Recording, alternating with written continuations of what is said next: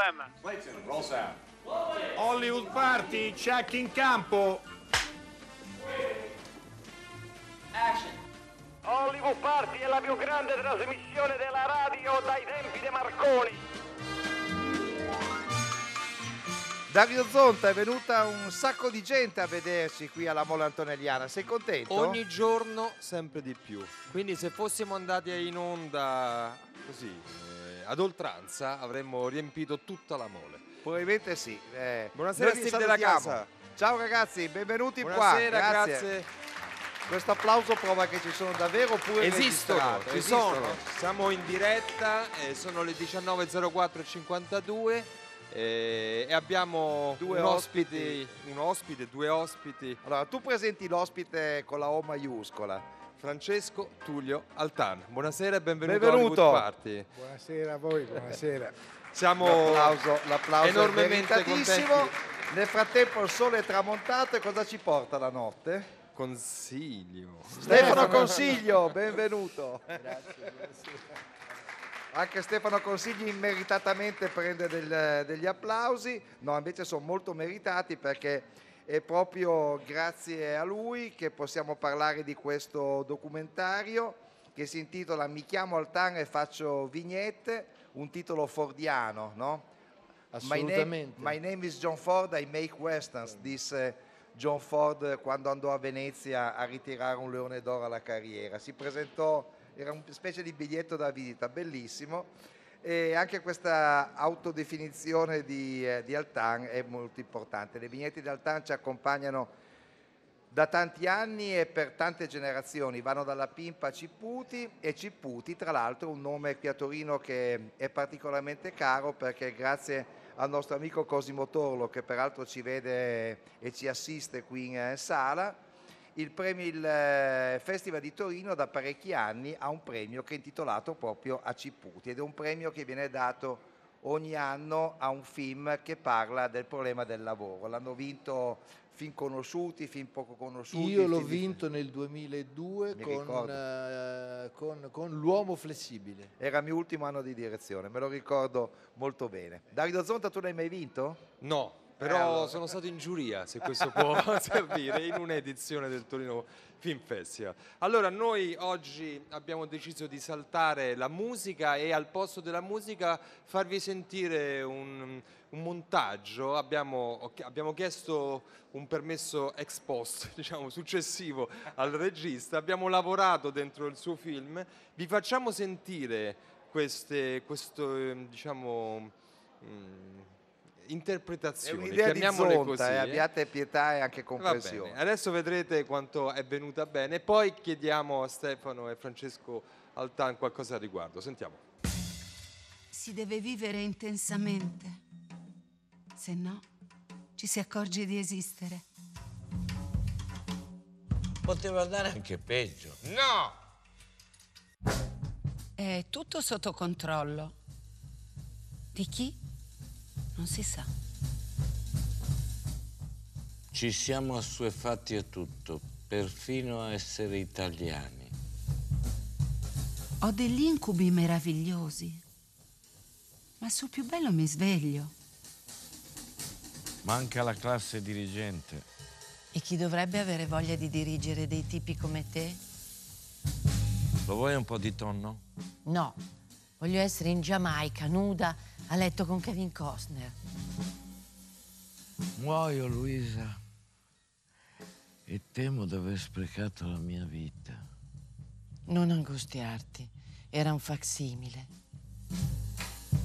Uno di questi giorni devo fare un bilancio completo della mia vita. Eh, ti ci vorranno almeno cinque minuti. Bene, questa è così, è una proposta. L'idea Ed approvata. è l'idea ovviamente di Stefano Consiglio, è quella di eh, animare, dare voce eh, e anche un corpo cinematografico, documentaristico a- alle vignette. Anche, alcune- anche perché le vignette di Altan avevano già avuto un corpo teatrale, cioè, una- sono state rappresentate a teatro. E chi erano gli interpreti, Stefano? Di lì tu, insomma, l'abbiamo anche un po' riconosciuti, allora, però eh, eh, svegliamoli. Al- Altan ha disegnato, credo, più o meno 8.000 vignette. Eh, io ne ho escluse parecchie. La prima cosa che ho pensato di escludere era il Ciputi. Perché, eh, come dicono dei versi di Attilio Bertolucci che diceva noi ultimi figli dell'età impressionista non ci resta altro che copiare dal vero, eh, Ciputi è stato copiato dal vero ed è diventato più vero del vero. Quindi fare il Ciputi con un eh, attore in carne ed ossa diventava il vero del vero del vero e non era assolutamente plausibile. Le altre erano possibili. La prima che mi era venuta in mente era le sue donne belle ma pensanti, come ha sempre detto Altan, e mi è venuto spontaneo pensare a Stefania Sandrelli, la quale con grande generosità, soprattutto perché parlavamo di Altan, si è messa a, a completa disposizione. E qua c'è un piccolissimo aneddoto che voglio raccontare che eh, tra le prime tavole che aveva disegnato Altan, che andava su questo giornale che si chiamava Le Ore, in copertina quella prima volta c'era la Sandrelli giovanissima che usciva dal mare in costume nero. Eh, ne ho parlato con Stefania e lei conserva ancora quel numero delle ore. E poi ho pensato alla coppia, l'unica che ha un nome, mi ricordo Luisa ma mi sfugge. Ugo. Luisa sì, ma lui... Ogni tanto è Ugo, ogni tanto Ecco, Ugo, ogni sa. tanto è Ugo, Ugo e Ok. Luisa, eh, che sono queste coppie che stanno insieme da molto tempo e che veramente è una specie di lotta così all'ultimo sangue e immediatamente ho pensato ad Angela Finocchiaro, che non conoscevo. Conoscevo un amico, gli ho chiesto se mi metteva in contatto con lei, eh, le ho detto qual era il motivo e lei mi ha risposto io per Altan mi metto a pelle d'orso.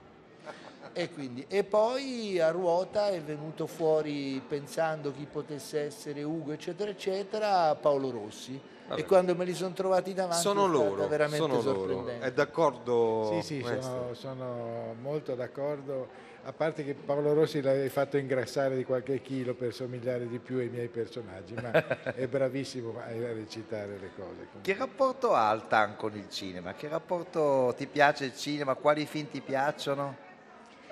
Eh, sì, il cinema mi piace moltissimo, io soprattutto quando ero ragazzino e vivevo a Bologna vendevo i miei vecchi libri di Sangari per andare a comprarmi il bigliettino del cinema al pomeriggio e l'ho, seguito molto. A Bologna poi c'era questo spettacolo che era andare a vedere i film per sentire i commenti della gente che guardava i film.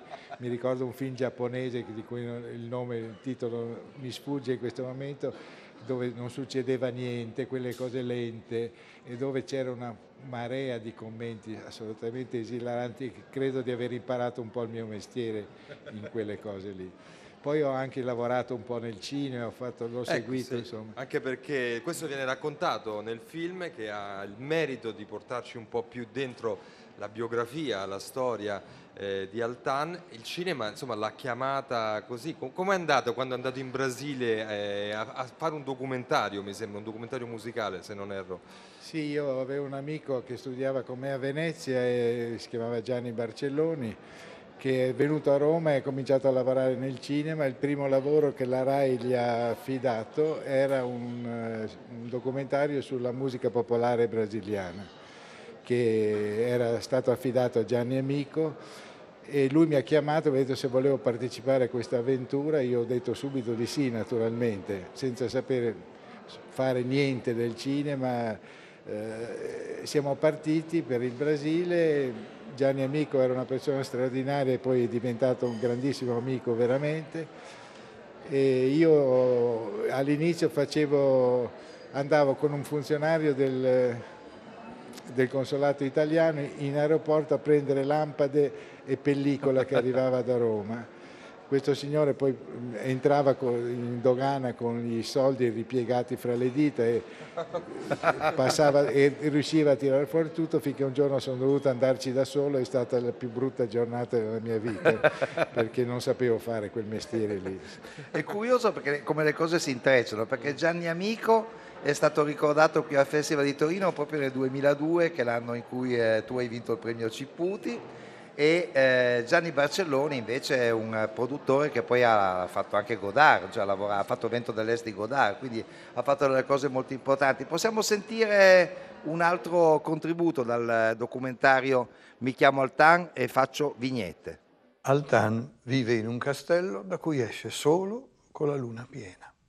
Altan non va in televisione, Altan non appare quasi mai e questo ha creato intorno a Altan un alone di leggenda. Ma Altan detesta gli aloni. Altan ha la barba e non parla quasi mai. Altan sembra un simpatico orsetto. Altan sembra un feroce grizzly. Altan ha inventato un cane a pallini che fa impazzire i bambini. Altan riempie le vignette di scarafaggi che poi escono dal foglio e ti girano per casa. Altan è un fumettista casto. Altan ogni tanto disegna delle gran gnocche. Altan è buonissimo, Altan è cattivissimo, Altan sbaglia una vignetta su cento, come quelli che sparano alle Olimpiadi. Altan disegna i nasi fallici e le nuvolette della pimpa, per cui, come capirete, non è facile capire come disegna un Altan. Altan ha la ferocia di Beckett, la grazia di Keaton, l'imprevedibilità di Totò. Altan è unico, non sta in nessuna scatola. Prendete una scatola di 80 pastelli e il colore Altan non c'è. Altan ha studiato disegno guardando i graffiti di Altamura. Altan si ispira a Groz, a Daumier, a Barks. Altan si ispira a Crazy Cat. Altan non si ispira al Bagaglino, a Forattini e a Benigni.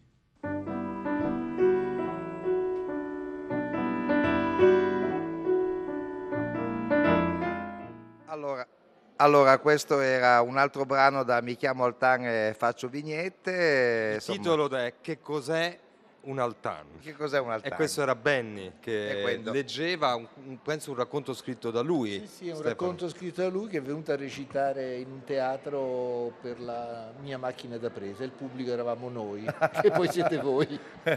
Quindi c'è una- un traslato.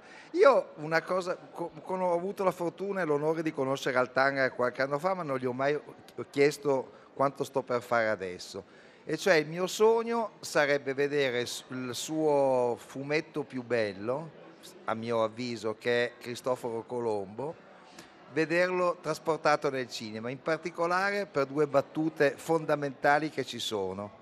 Quando lui dà ordine a Casaccio, ozza il cozzetto di mancina, frocia il coso lì, il gavione, e gli altri gli dicono cosa vuol dire? E lui risponde, che cazzo ne so, mica ha fatto l'istituto nautico. Quello, e poi quando sbarcano nel nuovo mondo, lo guarda e dice, che posti, pare barazze. Ecco, io sogno un film in cui ci sia una cosa del genere, ma non è, non è mai stato preso in considerazione. Sì, sì, eh, ci sono stati vari tentativi, tra cui alcuni che, che erano appunto un po' nelle mani di Gianni Barcelloni.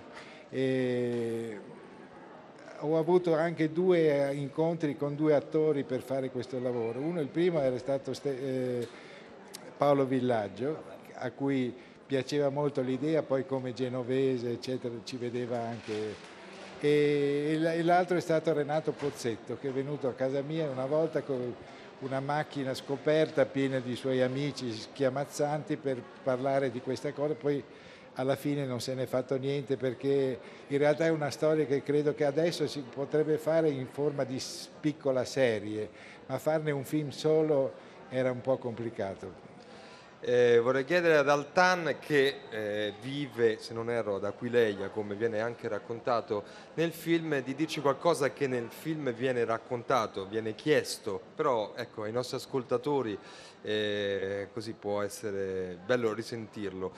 Eh, lei, pure vivendo ad Aquileia, Aquileia così, percepisce, sente, eh, rispecchia, racconta il sentimento del nostro tempo. no?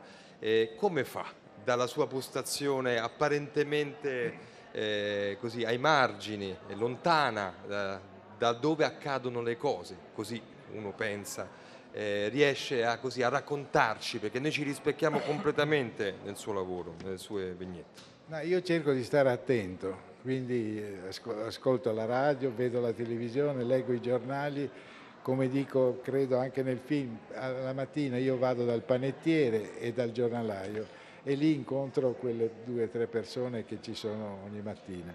E per il resto io sono anche contento di non avere fonti privilegiate come so, giornalisti che sanno in retroscena delle cose poi, di cui possono alle volte parlare, alle volte no perché non si può.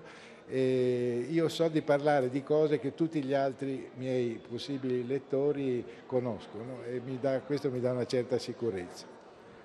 Stefano Consiglio, eh, mi chiamo Altan e faccio vignette che Iter avrà dopo la sua presentazione a Torino, tra, peraltro tra pochi minuti, tra mezz'oretta. Eh, dunque c'è attualmente una distribuzione della Cineteca di Bologna, quindi dovrebbe avere una distribuzione di quella che fa la Cineteca delle occasioni speciali in varie città d'Italia e poi stiamo lavorando alla Cremente con i produttori Andrea Gambetta Nicola Giuliano dell'Indico Film per, eh, sperando, ma penso che ci arriveremo, di venderlo alla televisione. Quando non si sa, ma ci arriveremo. E noi speriamo veramente di eh, vederlo molto presto perché ne vale eh, veramente la pena. Eh, l'altra grande domanda riguarda Cuori Pazzi. Cuori pazzi che si schiantano compatti nell'infarto dell'amore. Credo che sia una delle cose più divertenti e folli che ho visto in vita mia. Grazie Altan, grazie Stefano Consiglio, buona proiezione. Grazie, grazie, grazie Buona Torino. grazie. Grazie.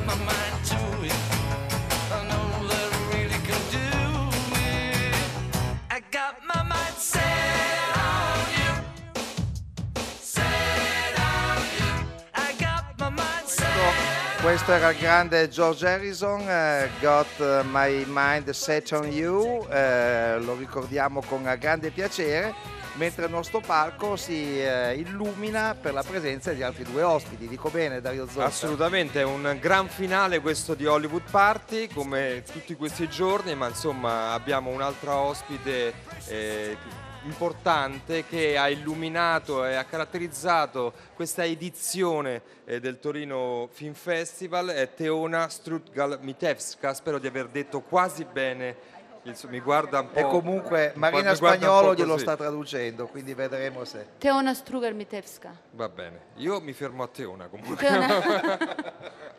benvenuta, benvenuta a Hollywood Party. Ah, thank you. Eh, molti o alcuni, insomma, nell'ambito del, del- del cinema, del mondo del cinema, hanno incontrato Teona nell'arco di questi anni nei festival eh, dove ha portato i suoi cinque film che qui sono stati eh, visti a Torino in una retrospettiva. Credo che sia la prima retrospettiva che Teona eh, abbia avuto, eh, mentre il suo ultimo film, Dio è donna e si, e si chiama Petrunia, è stato visto a Berlino eh, con grande successo e sarà distribuito, e questa è una bellissima notizia per noi, in Italia da Teodora. Eh, ne riparleremo quando uscirà perché è un film di cui parleremo anche stasera, ma è un film insomma, che veramente è un cazzotto in faccia a tanti e anche al cinema per certi versi.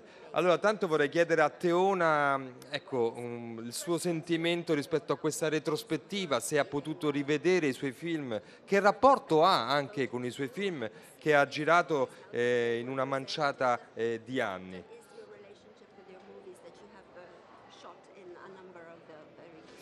Well, uh, when um, Emanuela um, called me and um, proposed to me this idea, I was, um, I must tell you, very surprised. I said to her, Emanuela, you are a very courageous woman.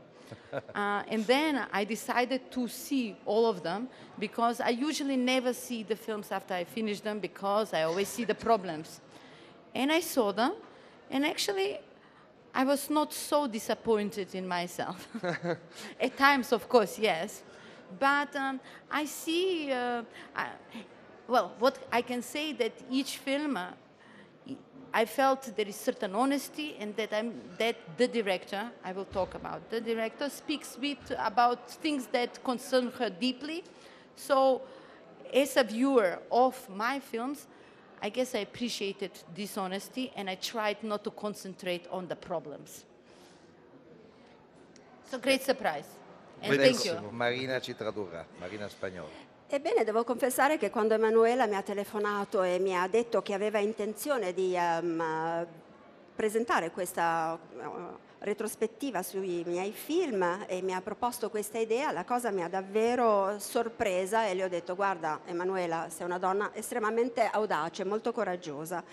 Ehm, io di solito i miei film non li rivedo mai dopo averli girati, ma in questo caso li ho voluti eh, rivedere. Non li rivedo mai perché di solito noto tutte le cose che ho eh, sbagliato nel realizzarli. Eh, devo dire che nel rivederli in questa occasione ho notato qualche piccola cosa che non mi è piaciuta, però tutto sommato nei miei film ho visto l'onestà della regista. La regista si è occupata di temi che considerava importanti, coinvolgenti e quindi eh, sono contenta e eh, stupita da Emanuela. Noi conosceremo, dico qui in Italia, il cinema eh, di Teona eh, a partire dal suo ultimo film, no? il cui titolo è Dio e donne e si chiama Petrunia. Ed è un titolo che è già una dichiarazione, che è già una dichiarazione quasi programmatica, è un titolo che è allo stesso tempo un, un titolo evocativo ma anche politico. Petrunia è una donna ne- nei suoi 30 anni, eh, vive in una città eh, macedone, è laureata in storia, è disoccupata, un- vive con la madre, una madre molto critica eh, e cerca lavoro eh, e non lo trova. Un giorno durante una manifestazione religiosa eh, nella quale viene gettata una croce da un ponte in un fiume gelido d'inverno e generalmente questa croce deve essere raccolta da dei maschi, Teona fa questo gesto rivoluzionario, si butta nel fiume e raccoglie lei questa croce. E da qui inizia la sua via crucis, letteralmente, eh, perché viene in qualche modo inquisita dalla polizia. E questa è un po' la trama di Dio e Donne si chiama Petrunia. Io vorrei chiedere a Teona innanzitutto eh, se, eh, da dove nasce l'idea del film, cioè se questo evento che lei racconta è un evento che è realmente accaduto. Yes, actually, it has happened. Five years ago, an actual person jumped for the cross in Stip, in the same town where we shot the film, caught the cross and refused to give it back.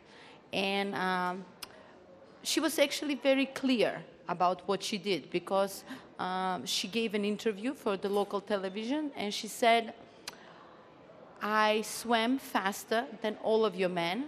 Don't I also have the right to have a happy year?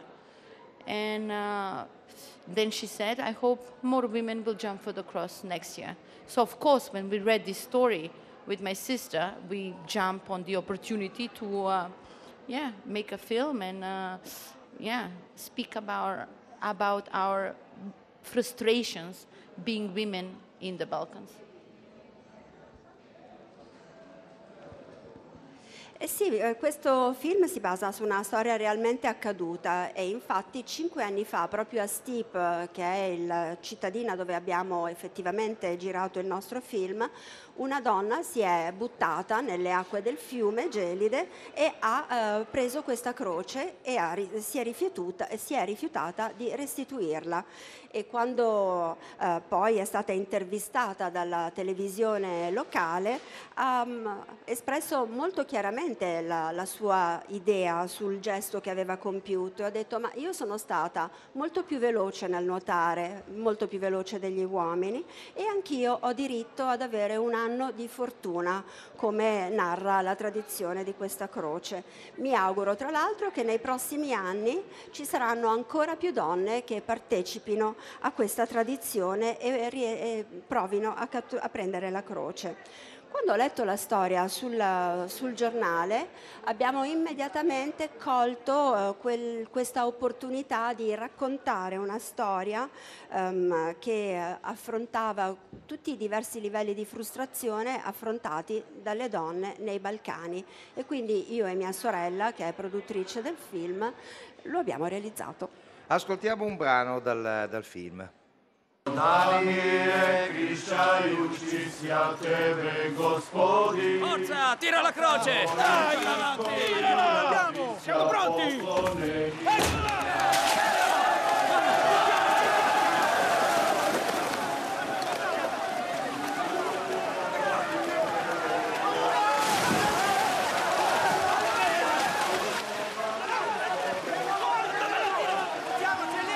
Andiamo a prenderla! Di qua, di qua! Quella lì! Eccola lì! Che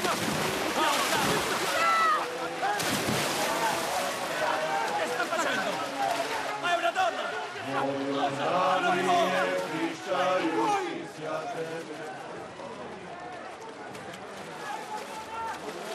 Ma che succede? Presa qualcuno? È!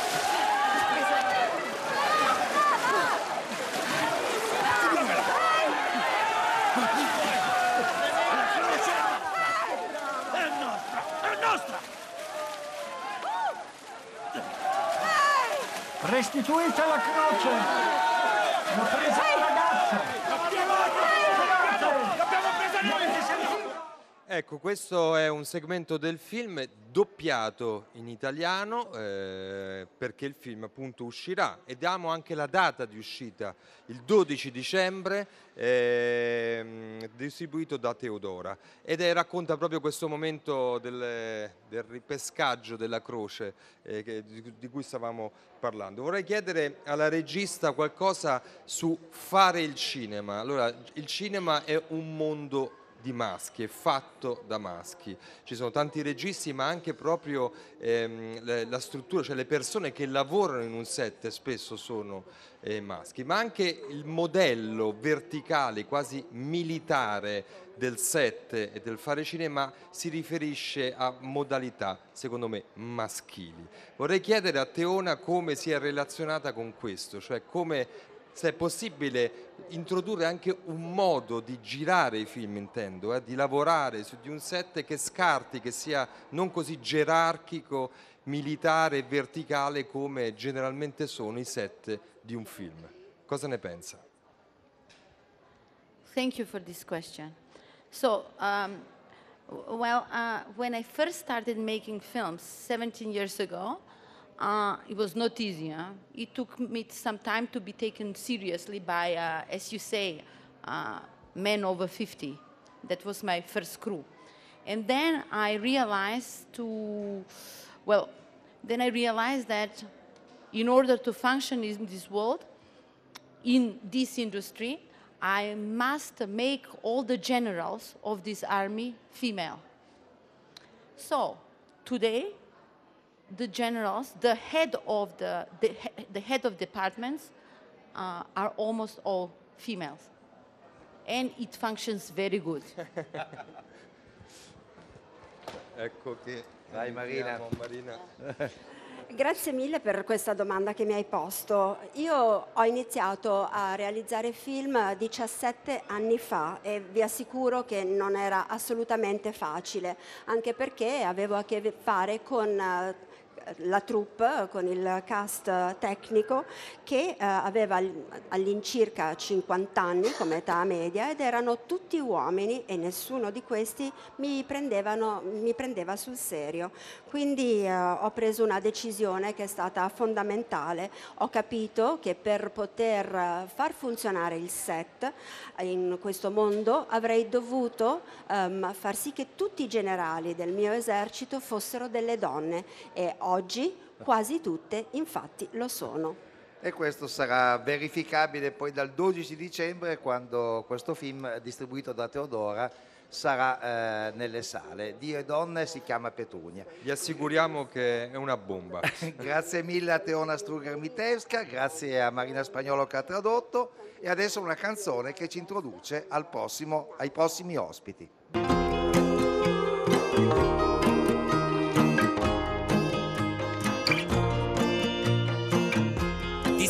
Tolta le scarpe e ti sei messa a ballare.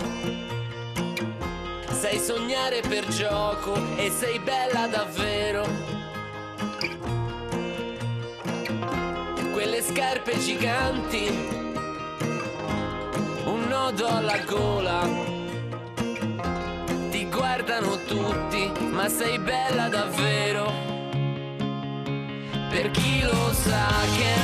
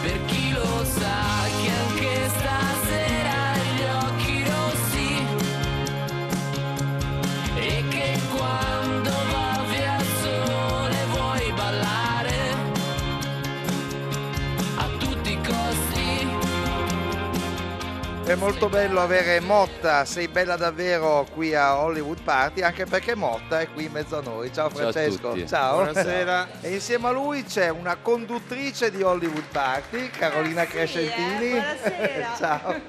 È una regista che ha la sua opera prima, ma che ha lavorato già in parecchi film, che è Milena Cocozza. Ciao Buonasera. Milena. E c'è anche un film che si intitola Letto, Il letto numero 6 ed è un eh, film eh, che è prodotto dai fratelli Manetti insieme con ehm, eh, Carlo Macchitella, che conosco da 30 anni ma non mi veniva il nome, ehm, e che eh, uscirà eh, prossimamente sugli schermi dopo appunto la presentazione qui a Torino. Si tratta eh, di un horror, un horror eh, che viene eh, tenuto più sui livelli della, della tensione psicologica più che sul, sulle sequenze forti, però è un, è un film che deve e che vuole creare inquietudine e anche qualche momento di, di paura. Allora la prima domanda che faccio a Carolina Crescentini è come ci si, prova, co- come ci si trova quando eh, dovendo fare come nel caso tuo una dottoressa che deve sostituire una collega nel turno di notte in un eh, ospedale per, per bambini, si scoprirà poi che appunto questa assenza ha una sua spiegazione. E poi insomma tutto quello che ne consegue, incontri con personaggi che forse esistono e forse no, eh, retroscena che bisogna scoprire che coinvolgono te stessa e anche le altre persone, insomma una bella responsabilità. Cosa si prova è sicuramente una grande ansia, perché comunque sia io che il personaggio eh, siamo stati in una condizione emotiva molto tesa e poi eravamo in una location che era veramente spaventosa. è una location pure con una sua storia, abbandonata, ex manicomio, davvero anche la location stessa. Uno di quei luoghi che quando prendi il corridoio sbagliato non ti senti proprio a tuo agio. È stata tutta un'esplorazione sulla tensione, sul terrore, eh, sul anche tentativo di trovare delle spiegazioni. Insomma, importante. Milena Cocozza, il tuo nome si è visto come aiuto regista in serie tv, eh, romanzo criminale, altre ancora, in film, eh, Song Napole, altri ancora, insomma, e questo è il grande passaggio. Hai scelto un, eh, questo film perché cosa aveva che ti rendeva serena per il passaggio a essere tu la regista questa volta e non l'aiuto? Allora, Serena, insomma, parolone. Parolone. Però, eh, vabbè, indubbiamente c'è un rapporto con, con i Manetti Bros, che sono, insomma, con i quali collaboro da 15 anni ormai, e, mm, e che mi hanno proposto questo loro soggetto. Era un film che avrebbero voluto fare loro e che poi avevano messo in un cassetto e eh, che hanno pensato di affidarmi perché in qualche modo hanno pensato che ci volesse uno sguardo femminile. E, mm, e- e quando me l'hanno fatto leggere, devo dire la verità, all'inizio ho detto ma io cosa c'entro con questa cosa? E invece, eh, riflettendoci bene, ho capito che c'erano delle chiavi rispetto proprio al personaggio di Bianca, che è interpretato da, da Carolina, e, mm, che mi appartenevano e potevano appartenermi. E poi soprattutto, come dicono i manetti sempre, loro non lo potevano fare perché non credono ai fantasmi, io invece sì. Tu ci credi? io ci credo. Ascoltiamo un brano dal letto numero 6.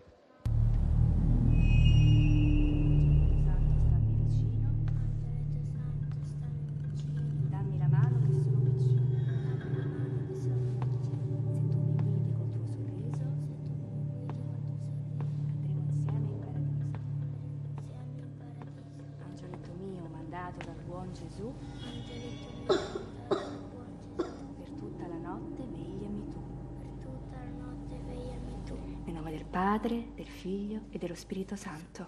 Amen. Amen. Buonanotte bambini. Buonanotte. E niente chiacchiere, eh? Dopo la preghierina si dorme. Come sa, in questo piano c'è il reparto di riabilitazione e di ortopedia. Sì. Abbiamo aperto da poco, ma abbiamo già tanti bambini qui. Ho visto. E qui c'è la guardia medica, la sua stanza. Prego. I turni sono dalle 8 di sera alle 8 di mattina. Scusi, ma è successo qui? Eh sì, poveretta, si è buttata da lì. Ah, ecco, non lo sapevo.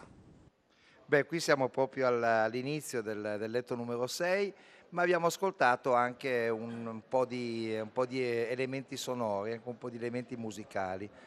Francesco Motta, come ci si eh, rapporta dovendo scrivere la musica per un horror? Si va a vedere cosa hanno fatto gli altri? Si segue un percorso completamente personale? Come, come hai fatto?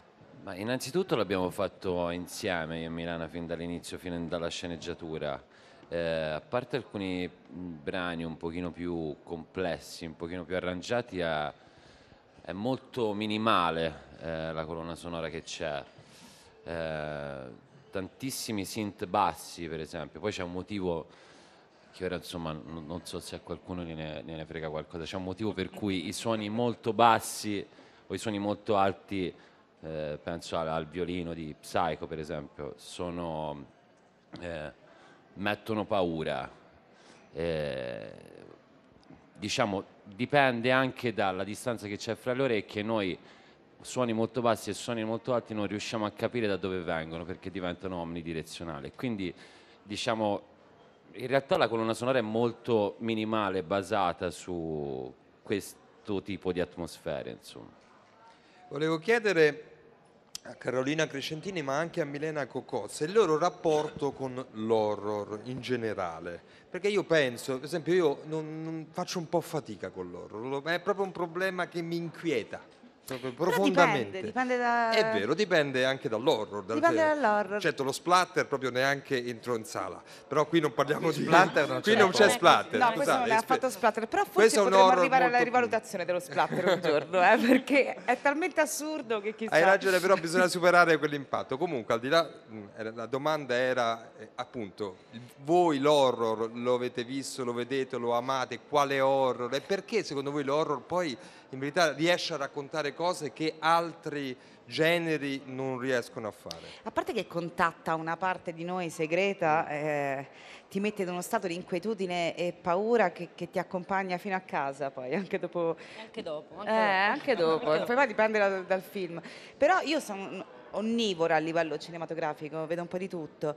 E l'horror eh, comunque mi accompagna fin da quando ero bambina, perché sai quante volte no, da ragazzini ti chiudi in, in soffitta tutti insieme a star male di fronte a un certo tipo di film.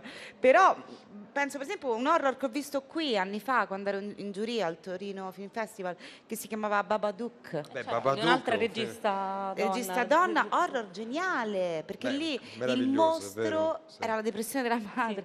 Eh, quindi un No, no, ma certo, adesso non, non è- non sono tutti uguali gli horror, però comunque in- innescono una sfida con lo spettatore. Ma certo, ma Ecco, oggi ne non è che ci parlavamo- si rilassa vedendo un horror. forse E vuole- vuole bello. Però è una quello. forma di divertimento anche Certo. quella, a mio parere. Io li guardo da quando ero bambina perché sono sempre stata molto attratta.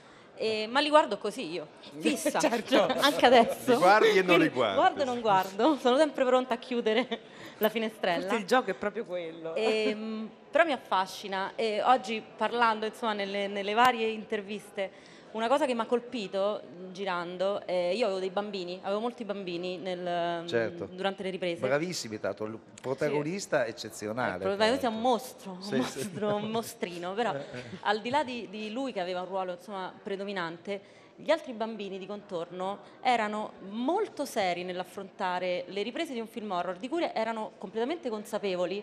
Chiaramente noi gliela mettevamo come se fosse un gioco, quindi Certo. eh, sapevano però di dover essere posseduti a un certo punto e eh, il il loro approccio era veramente eh, affrontiamolo perché la paura così la sconfiggo, la vinco. E è un bel insegnamento, nel senso Certo. era molto divertente vederli reagire con questa serietà e compostezza. D'altronde le favole possono essere certo. molto horror. Sempre, Certo, sempre. sempre Quindi è un horror. linguaggio che Sempre. loro insomma, apprendono sin da Motta, a te, a te quali film piacciono? Quali film eh, pensi che ti abbiano aiutato nella tua No, mi è formazione? venuto in mente un film che, che abbiamo visto mentre... Ai, ai, ai. Ma perché c'è Quello- un'amica nostra che sta un attimo di fuori che ci ha Ok. consigliato. Cioè, mi è piaciuto tantissimo, ma ovviamente essendo... cioè- cioè, io veramente ho avuto parecchio. Si chiama Martyrs, non so se Martyrs. l'avete visto. Signori, questo non è un horror tranquillo. Non è un film No, che è un film un po' estremo, insomma. No, anche il titolo è Eh, è estremo. sul martirio, Eh. sul dolore fisico. Quindi vi siete fatti un'esperienza Sì, liminale? cioè, Li ho costretti nonostante, nonostante lei Tu recitasse, tornava a casa. Nonostante lei recitasse, tornava a casa e c'ero io che facevo le ninna nanne horror. Non se ne usciva, capito? Nonostante questo Non ci guardavamo anche film, insomma. Bene, quindi eravate dentro un umore proprio. Sì. eh. Sì. Poi insomma Torino con l'horror ha molto a che Eh beh, fare, lo sappiamo. Da insomma. Dario Argento in Eh. poi, insomma, qua, qualcosina è stato fatto proprio da, da queste Quindi è parti. bello che lo presentiate qui. Carolina Sì, Crescentini, eh, domani sera su Sky Cinema 1 c'è una cosa a cui entrambi teniamo molto, la, Sì. la presentiamo, il documentario Su dedicato nostro al nostro amico. amico. Max Croci eh, che è mancato un anno fa e che viene ricordato appunto attraverso questo documentario domani sera verso le 11 su Sky Cinema 1 quindi vogliamo, vogliamo citarlo ne vale la pena invece il letto numero 6 a- quando uscirà si sa qualcosa Sì, eh, uscirà con 01 e non c'è una data esatta, però uscirà a giugno. quindi ci, ritro- ci ritornerete a trovare Ma molto volentieri. Un'estate di terrore. Un'estate Questa è la di- promessa. Guarda, perché poi i, i film di paura vengono spessissimo programmati. Assolutamente. In estate si pensa Il che cinema di genere così Sì. a- arriva fino all'estate. per un pugno di dollari è uscito a Ferragosto in una sala a Firenze Perfetto. Eh, Quindi può andare meglio bene così. dai. Allora Silvia abbiamo un- dei saluti importanti perché Eh è l'ultimo sì, giorno. eh certo. Quindi Francesca Levi e Maddalena Agnisci ci hanno curato da par loro, ci hanno curato proprio in tutti i sensi. Eh, ci hanno mandato in onda varie persone, qui a Torino c'erano Roberto Cotto, Giancarlo Violatti, Marco Petrolati e a Roma c'era Max Gambino. Abbiamo avuto eh, l'ospitalità del Museo Nazionale del Cinema, Che eh, che è ringraziamo stata molto, siamo fondamentale. stati benissimo. Piero Valetto che ha diretto questo, questo spazio ci è stato molto utile e gentile. E poi avevamo un'Arcadia, Massimiliano Bonomo, Riccardo Morese e Erika Favaro. Poi abbiamo intervistato Altan e Stefano Consiglio, abbiamo inter- intervistato Teona Strugger Mitevska e eh, Marina Spagnolo. E poi c'erano Carolina Crescentini, ciao Carolina, Buonasera. Ciao, Milena Cocozza, ciao Milena, Francesco Motta, ciao, e soprattutto Dario Zonta, il sex symbol di Hollywood Eh, Party. non poteva mancare dopo una settimana di vessazioni. È il nostro pubblico che noi Che applaude. che è sempre più numeroso, grazie e applaude a Steve della Casa e la sua innata simpatia. Quanto sei simpatico, ti vogliamo bene. simpaticissimo.